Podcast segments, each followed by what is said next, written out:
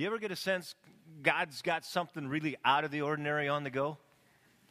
Uh, Beth and I just got to meet a visitor here, and the cool thing is, she has no idea what I'm saying because she doesn't speak English. Solo habla español. Y para nosotros ha sido un gusto, una bendición enorme poder saludarle y decirle gracias y decirle que está en casa en cualquier ratito. Mucho, pero mucho gusto. Qué bendición. That's like, what a blessing. Um, I'm Len. Uh, I'm, they told me when I first got here, I'm missionary in residence. They were working on my business cards this week because apparently having a business card is some kind of a deal in LA. They, the infamous they, weren't crazy about missionary in residence. I said, I'm just kind of an ordinary schmo. So I'm now officially the schmo in residence for Redemption Hill churches, okay? That's how I will prefer to be known. Thank you. Uh, Beth and I, in case you missed it a couple weeks ago, we have had the crazy privilege of being missionaries in Quito, Ecuador um, for years which is more than 25, and that's all I'm going to say. And I have the, I, am realizing more all the time how much of a privilege it is. I, I, I have the privilege principally of being here for a year. If you're familiar at all with Genesis, Exodus, I have the privilege of being kind of an Aaron to your Moses and just holding up the dude's weary arms. That's what I'm looking forward to doing. So. And this morning, there are going to be images and words behind me because where I teach is predominantly English as a second language. About 60% of the people that come to English Fellowship Church have English as a second or a third or a fourth language, so extra sensory stuff helps. The rest of us are ADD, so anything other than just the guy droning on is a help. So uh, we'll see how it goes. I, I hope it's a clarifying thing, not a distracting thing for any or all of you. Now, I'd love it if you would pray with me and for me. Father,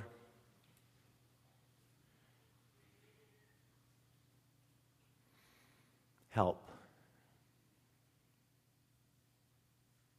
It's amazing how many times that prayer of Peter, when he was going down, becomes just such a practical prayer. Yeah, it's not like I feel like I'm going down, but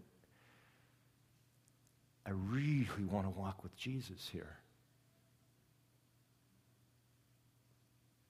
I want him to radiate from what is written in front of me. I want him to radiate from deep inside of me. I want him to be clarified to the people in front of me. I have absolutely nothing to offer these folks on my own. But, Holy Spirit, because of you and through the grace of the Father, the fact that you dwell in me, there's no way of knowing what you want to do, what you will do, what you plan on doing in hearts and minds and lives from digging into this word. So, Holy Spirit, as we dig into it, would you please dig deeper into us? Amen. Also, and since I'm the one with the microphone and we're in kind of a weird place to transition, I do want to plead for prayer for one specific thing between like 3 and 7 this afternoon. We have a 21 year old daughter and a 19 year old daughter. Our 21 year old daughter, one of her transitional challenges is learning to drive, and not just really learning to drive, learning to drive in Los Angeles. I don't know if you've noticed, that can be kind of a unique challenge. So today, this afternoon, Jenny is making her first solo flight in a Honda Accord um, from Manhattan Beach into Los Angeles City. And as kind of sort of nervous mom and dad, we'd love prayer for us and for her, and probably for people around her too. Um, yeah, it's, it never ceases to amaze me what you can say to get an amen in a church, but you've been there. So, yeah. Anyway, I, I have kind of a weird time and place to take us on Christmas Eve, Eve, Eve, Eve, Eve. The time was about a thousand years before the birth of Jesus of Nazareth. The place was between where Jesus was born and, and where he grew up. Oh, there. See, it's working. Um, I'm going to have to move over here or I'm going to end up blind before this is done. No offense to you over there. I'll just talk louder and look at you to make sure you stay with me. That the place was pretty much right between where Jesus was born and where Jesus grew up. And, there's a report of it in the Old Testament book of Second Kings. Uh, Second Kings is about a quarter of the way into the Bible. You can go on to the next slide, and it'll show you. See, that's where this takes place. And the report of it is in the Old Testament book of Second Kings. Second Kings chapter 6, verse 24. So 2 Kings 6 24. If you have one of these paper ones, go to it. If you have a device, I'll pray the Holy Spirit gives you supernatural self control. You stay away from Angry Birds and stay with the text for the morning. At that point in history, Samaria was the capital of Israel. At that point in world history, the Aramaeans or the Syrians, as some Bible versions call them, wanted the city of Samaria. So their massive army swept in from the northeast and was using a fairly common military tactic back then they hadn't actually attacked the city yet. They kind of had it sealed off and they had it locked down so nothing and no one could get in or out. And supplies had dried up and people had begun to starve. And, and, and water channels in and sewers out had been blocked off, so diseases were spreading like crazy through the city. And it got so bad, one report said a donkey's head was sold for 80 shekels of silver, and the fourth part of a cab of dove's dung for five shekels of silver. And all God's people said, You didn't say amen. You either said, ugh, or what? Doesn't sound like a typical Costco run, right? So a little explanation might be helpful. Seems like the reference to a donkey's head was a literal reference. And the thought of eating a donkey's head would have been as disgusting then as it is today. Heads don't have much meat. And in any culture, people would only even try to make soup out of one, and only then if things were really desperate. A donkey was considered unclean to the Jews, so the head of one would have been one of the last of the last things they would eat. Despite that, things were so bad, one donkey's head was being sold for the equivalent of several days' wages. Now, dove's dung, as funny as it sounds, probably was not a literal translation. And I came to that conclusion because if people were desperate enough to be paying so much for a donkey's head, it would seem every single dove had likely already been hunted and eaten in the city. So there wouldn't have been any doves to leave any droppings at that point in the story. Wasn't able to find out for sure what exactly was meant by dove's dung, but all the possibilities sound really gross. Now, when it refers to the fourth part of a cab, it means there would have been about a cup of whatever it was. So you need to think in terms of, say, paying about $600 for a dead rat and a cup of weeds or a cup of dust. And you'd have to make that last as your food for several days. So think of some of the most heart wrenching images you've seen from famines in places like Africa or Syrian refugee camps. Now, to illustrate just how bad things were, a little later in, in 2 Kings chapter 6, there's the report of a woman who tricked her friend into allowing them to eat her child. Now, if you believe the Bible is boring, you must not look very closely at stories like that. The Bible has some scenes that would make The Walking Dead seem kind of dull by comparison. The report goes on to focus on four lepers who had been banished, quarantined, locked out of the city. Now, on his or her best day, life was horrible for a leper. It would have been immeasurably worse being trapped between this starving city and a massive, hostile, sadistic, waiting army. There wouldn't even have been anyone passing by to try to rob or even a, a stray dog to kill. So they hit the point where they knew they would die if they stayed where they were. Now, they knew the people of the city were so freaked out by leprosy, they would have been killed if they tried to get in. And if they were somehow able to sneak in, they knew they would just die of starvation there anyway. So they decided they would go to the army camp and they would just plead for mercy.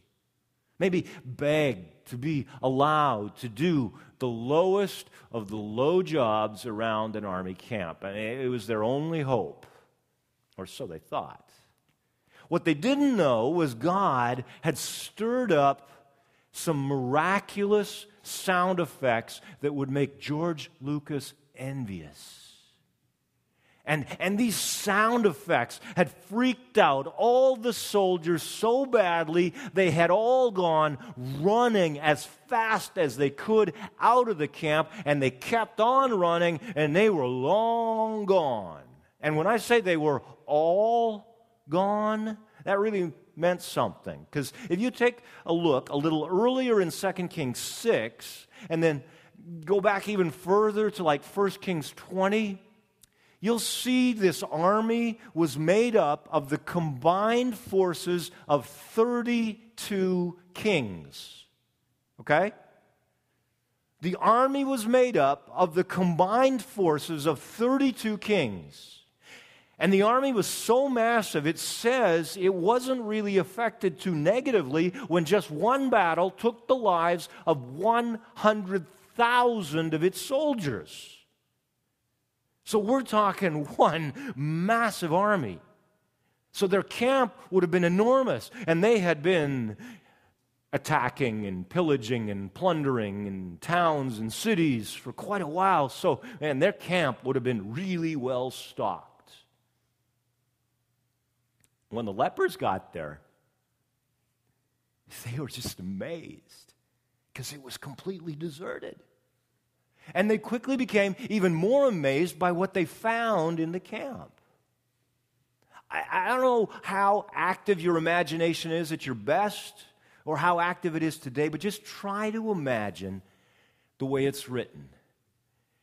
They went into one tent after another, eating, drinking wine carrying out silver and gold and clothing, and not surprisingly, hiding it.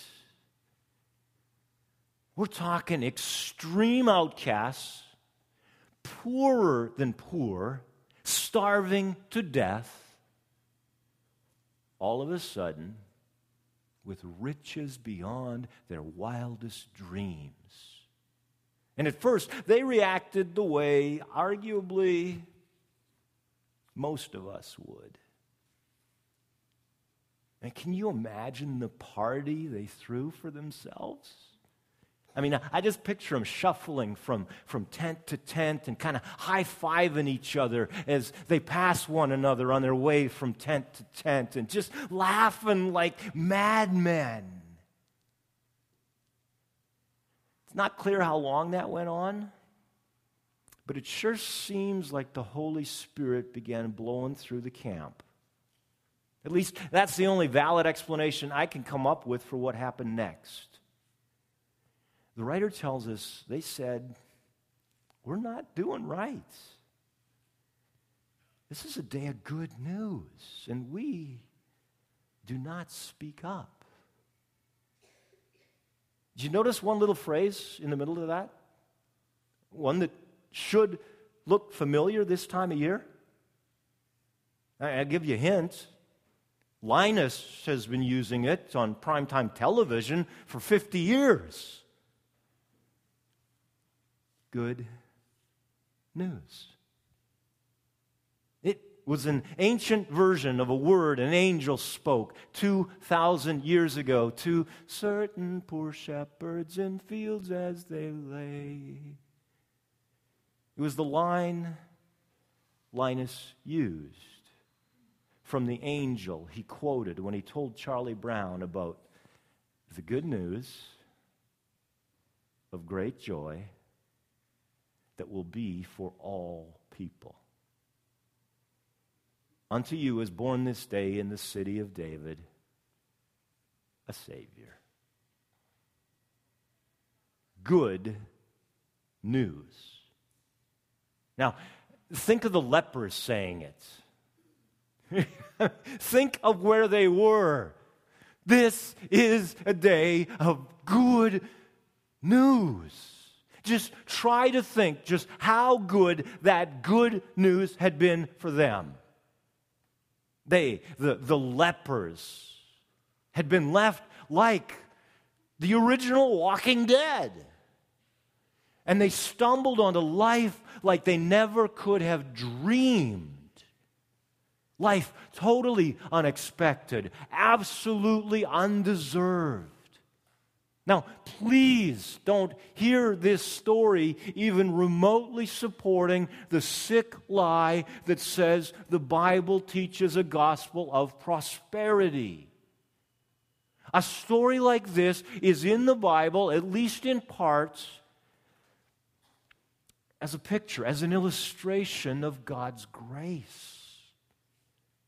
And while that grace can get people stuff, material things, God is far more concerned about getting into our hearts, getting into our souls, getting into our minds, and transforming us from the inside out. Now, I mentioned how it seemed like the Holy Spirit had begun to blow through that army camp. And as I tried to really picture the scene, and I dug into the original words and the context, it began to seem like there was more going on for the four lepers than just the stuff they had stumbled onto. It really seems to me as though something or more literally, someone had begun to stir inside them.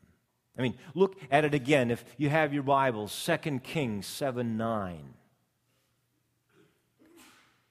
They said to one another, 2 Kings 7 9, we're not doing right. This day is a day of good news. And, and if we're silent, punishment will overtake us. Now, where that version of the Bible refers to their concern about punishment, the original word looked to me like they were worried about something happening, but something they really couldn't see or touch. It seems like they were worried about something kind of otherworldly. While what was going on around them was miraculously material, it seems as though at some level they were aware of something supernatural. And 2 Kings 7:10 reports how the four lepers dropped everything and shuffled to the city gate to tell the good news. They didn't have to do that. I don't know many people who would have blamed them if they didn't do that.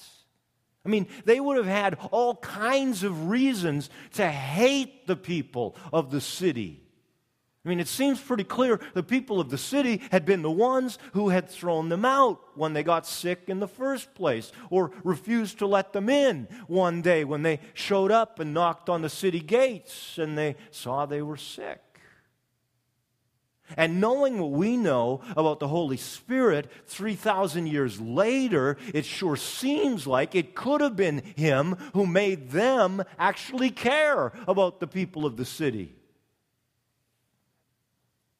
And it sure seems like the kind of thing the Holy Spirit would do to lead them to the city to tell about what they had found.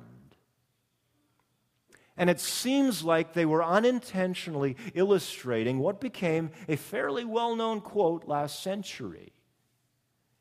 And that is evangelism is one beggar telling another beggar where to find bread. I like that.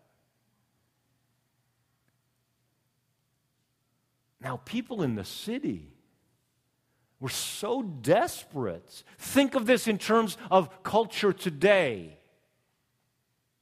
Try to understand the illustration I'm trying to make about good news. But people in the city were so desperate, they forgot or they overlooked how afraid they were of the lepers, or how much they despised the lepers. The king was worried it was a trap set by the army, but the people were so desperate they listened to the lepers rather than their king. Now look at how Eugene Peterson translated the scene in the message. It says, The king, can we get there? Tick, tick. Ordered his attendant, the one he leaned on for support, to be in charge of the city gate. The people turned into a mob. Have you ever seen an actual mob? poured through the gate, trampling him to death. And 2 Kings 7 continues with the people rushing. Can you think Black Friday on steroids? People rushing from the city gate to the army camp. But it wasn't Walmart. It, it was a place that had once represented certain death to them people facing death found life in the most unlikely place. I mean, look at that again. Go over it slowly. People facing death found life in the most unlikely place. Take that and go back to that elementary school stage with Linus. You know, good news. A Savior. Now, implied in the Jewish culture at that time, after centuries of waiting and centuries of longing, it was more literally the Savior. The Savior the Jews' long awaited Messiah in the most unlikely place. In a barnyard animal's food trough, making him essentially unclean from his first breaths. Introduced in a tiny town, not in the holy city.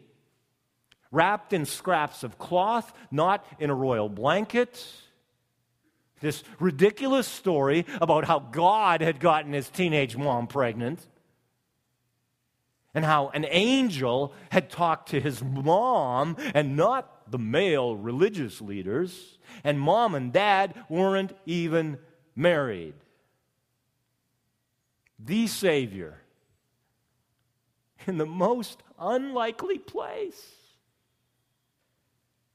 And I'm so grateful. I'm so excited. The teaching leaders from the triad of Redemption Hill churches are linking this month's series focusing on the baby in the manger with the next series on real hope. And they're going to use that to lead us all the way into Easter because in order to find real hope, the manger, the cross, and the empty tomb need to be held together even though, man, they are the most unlikely places for people who realize how desperate they are to find real hope and real life.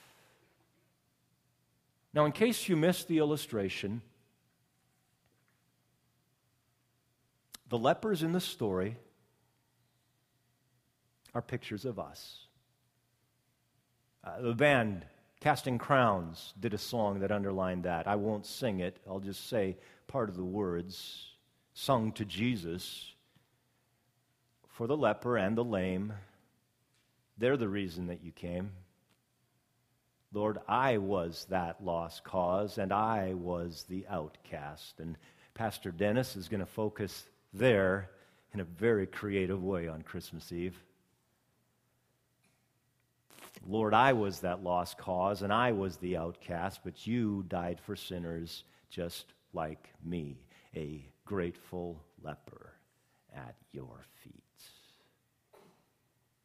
Now, I've taken a slightly different path to get to what the teachers from the other Redemption Hill churches are focusing on this morning. It, a time the Apostle Paul used stronger words than casting crowns did for sinners just like me. It's the time the Apostle Paul called himself the worst sinner ever. In the Bible, Paul never refers to this story from 2 Kings, but I'm pretty sure he would have understood the illustration about the desperation of the lepers and how crazy it was for them, of all people, to find hope, especially where they found hope. Paul found real hope for real life in the cross. And the cross was the symbol of death in his culture. But the cross came to represent life like he never could have dreamed.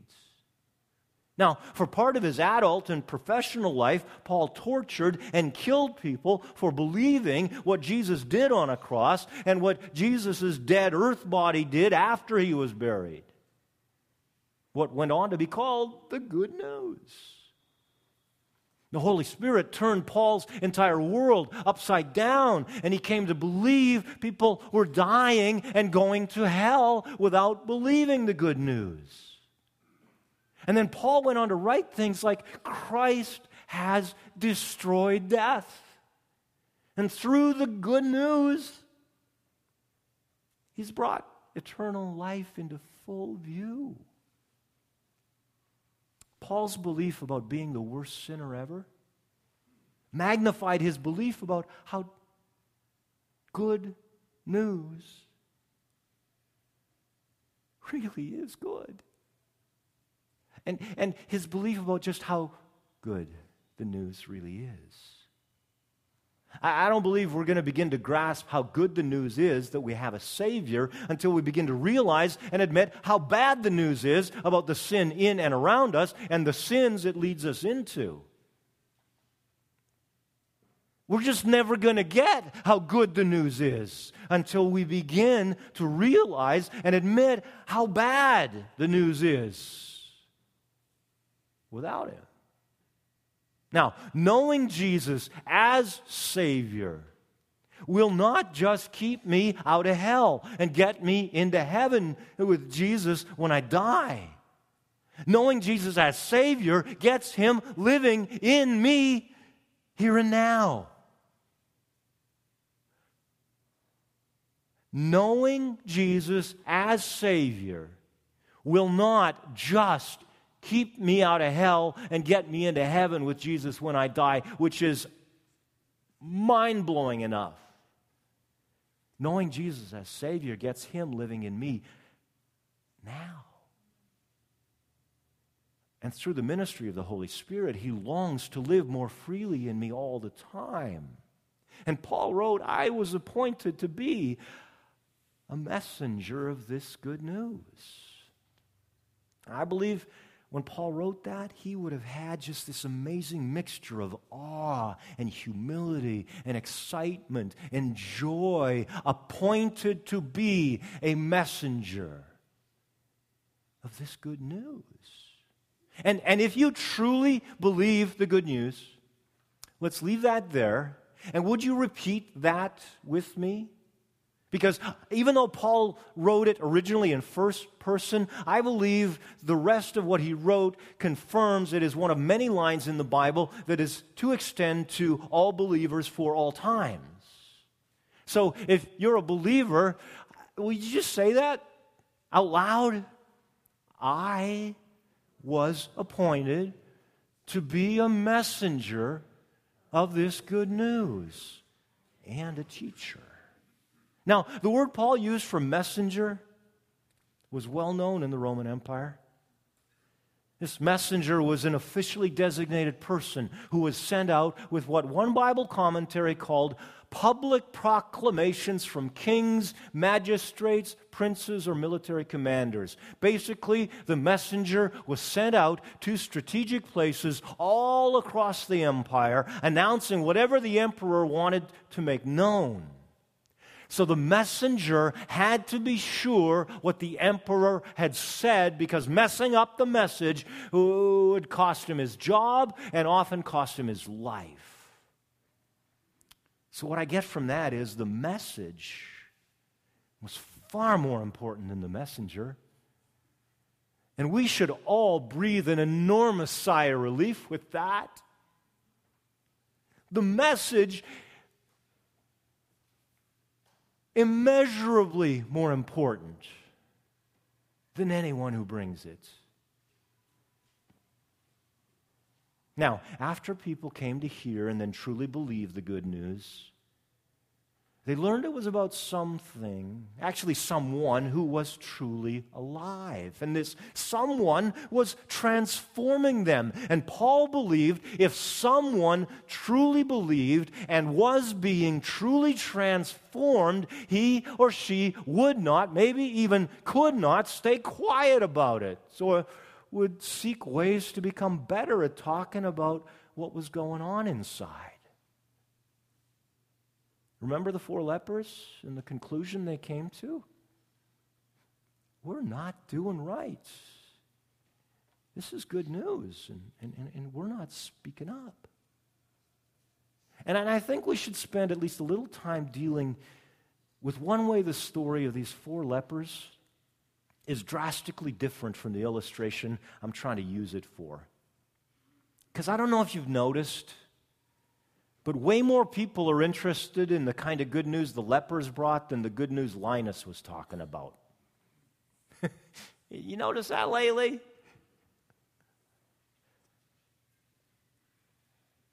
This week, um, I read about officials at this elementary school in Kentucky who told the drama department at the elementary school Linus's main part from this year's performance of A Charlie Brown's Christmas, the whole part where Linus recites the big part from Luke 2 to tell Charlie Brown what Christmas is all about, the school superintendent said all of that had to be cut. He explained how their understanding of a new federal law meant the Bible had to be cut because public school staff may not endorse any religion when acting in their official capacities and during school activities. So, Linus got a little muted in Kentucky. There are many reasons that sort of thing really shouldn't be surprising.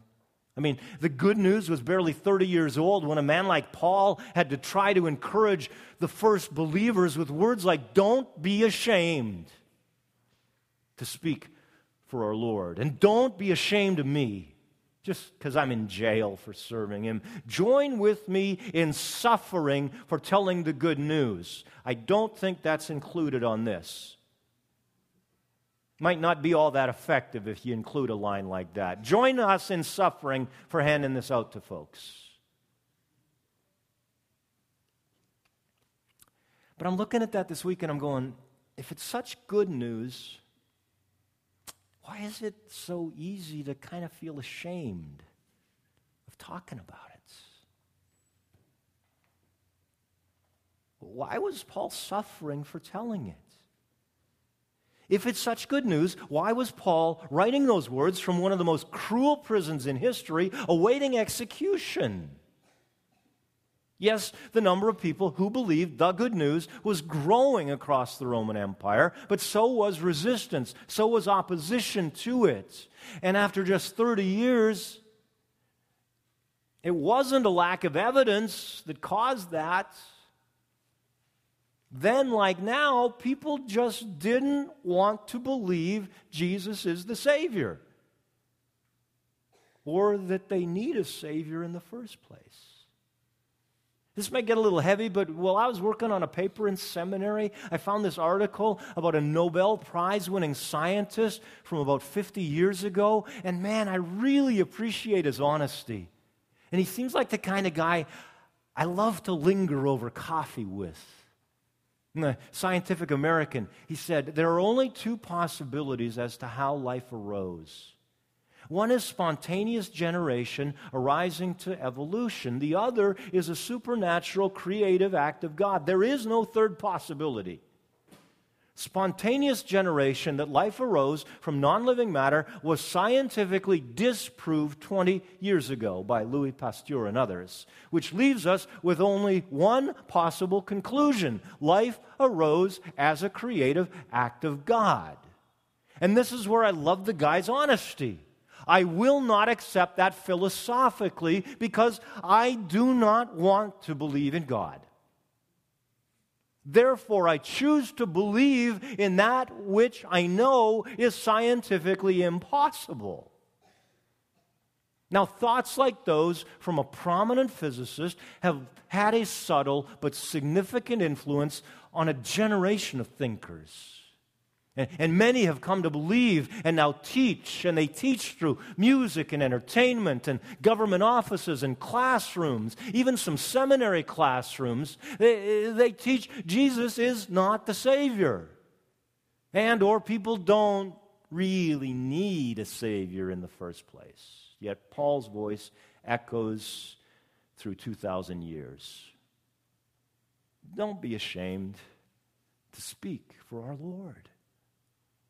Join with me in suffering for telling the good news. Now, sometimes the suffering comes unexpectedly. I realized one personal way I suffer this past Friday morning. As I often do, I was working on this in a Starbucks. I've long since stopped trying to figure out why God seems to get through to me in the chaos of an early morning Starbucks in ways He doesn't seem to get through to me anywhere else. Pretty much any Starbucks can quickly turn into one of my favorite places to study and write. And while I'm studying and writing, I love to spend time just people watching. And it seems like the Holy Spirit is teaching me to really look at people as they flow through. You know, to just kind of wonder about their stories. She's extra grumpy. I wonder what happened he's really fired up. I wonder what's going on. You know, you wonder about their stories. You wonder uh, where they're headed, where they're headed that day, where they're headed in life. You just start to really look at them. And that can lead to some really fascinating conversations. Conversations with people and conversations with the Holy Spirit about the people. Some people call that prayer. And by the way, maybe it's just because I'm a clueless Canadian on things like this, but I don't believe any court can ever stop me from praying in a public place. And when I'm doing that, sometimes I get a sense someone is carrying something particularly heavy. Sometimes those are really obvious, and sometimes it turns into some really heavy, really hard, really beautiful conversations. So, anyway, as I was watching the people this Friday morning and I started thinking about you, even though I don't know many of you yet, and, and I wondered how many of you had actually taken one or some of these cards to invite people to Christmas Eve here. Not, no offense, because there's anything spectacular that's going to happen here. There may be. This is the Holy Spirit we're talking about.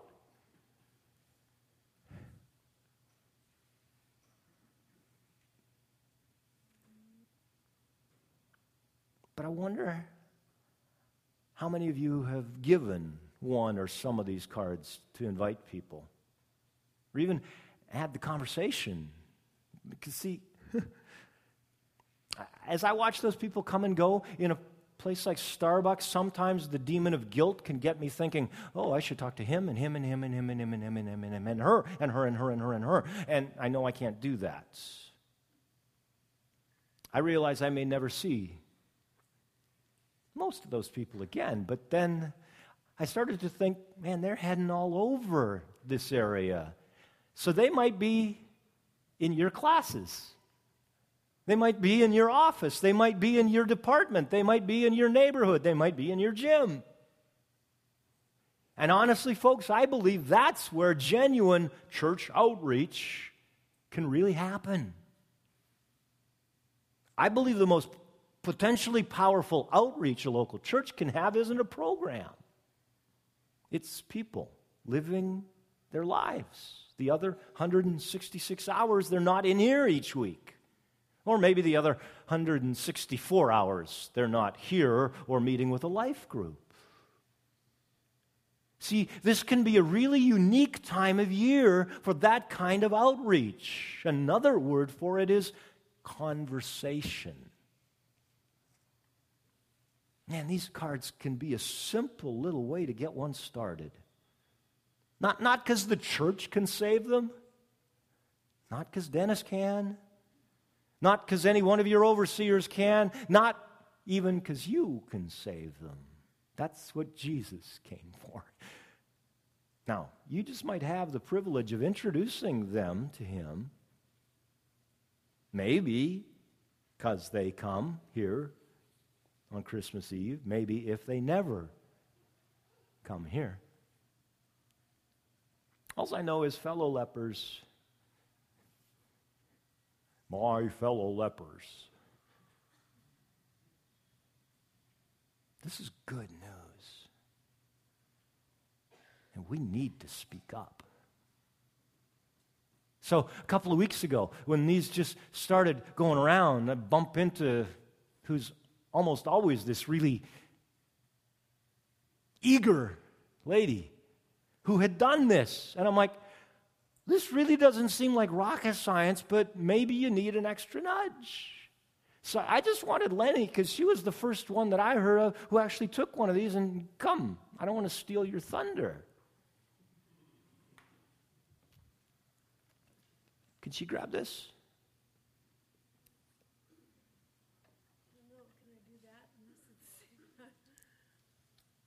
Do you want me to hold it for you? I think I can do it. Is that all right?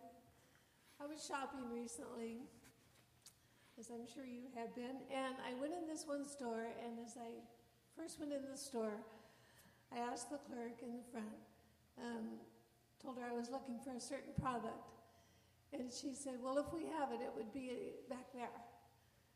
Well, I was kind of already had that figured out that if they had it, it would be in the store somewhere, but anyway, um, so I wandered around for a while, and then this other clerk came up to me, asked if he could help, and I said, "Well, I'm looking for this particular product," and and we looked for a while, and it wasn't there. So he said, "Well," I said, "Well, I know I can get it online, but oh, I hate ordering online."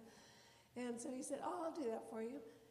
So we went back to his computer, and he looked it up, and took us a few minutes, and he started to process the order and his computer wasn't cooperating. And he's just about to push the button to finalize the order, and I went, Oh, shoot, I forgot my discount coupon. And um, he's like, Oh, no problem. Just come back tomorrow and I'll help you finish out the order.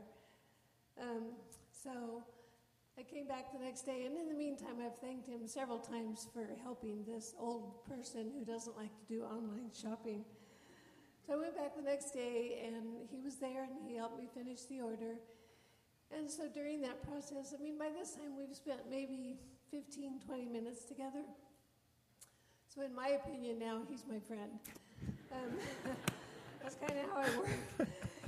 and even though the conversation had only pertained to the order, I had my card with me. Actually, I had about 10 of them in my purse. Um, and I just thought, what the heck? Okay, let's try this. So I, I said, hey, you know, I just would love to invite you to our church for a Christmas Eve service. I hope you really get the focus in the right place. And he was like, oh, and that's great. And I said, yeah, it's a great church. Yeah, a lot of young people like you and so forth. And um, he said, well, I, and I said, if you don't already have a church home, he said, well, actually, I do. And he told me the name of it, and I said, oh, yeah, that's a great church. It's a healthy church. So and he goes, no, but I'm really glad you gave me this. And I, yeah, I might come. Well, we're at the back of the store. He said, now we have to walk to the front to get the printout. As we're walking toward the front, he said, and you know, my mom, she goes to such and such church, but she has to pick up my grandma and so forth. And I was like, why is he telling me all this? And I'm already losing track. But I decided, well, maybe he thinks we're friends now too, because he's telling me all this story. So, anyway, that was all there was to it, and we printed the order.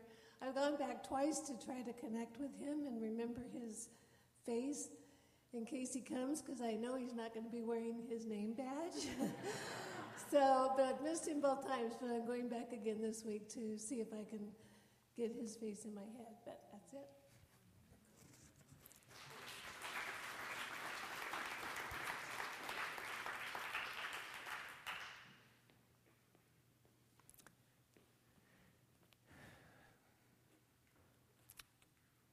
Father, thank you.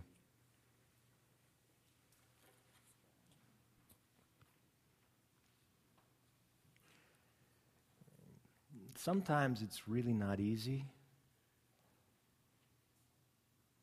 but all the time it's really simple.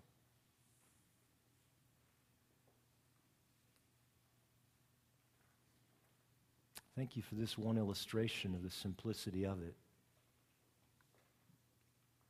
Thank you for the beauty of it, that it's an unanswered story. I mean, it's an unended story. We don't know how it ends. You do.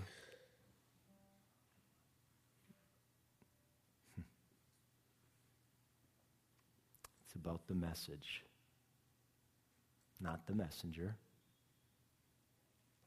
It's about trusting you with the message. The good news, the Savior. Amen.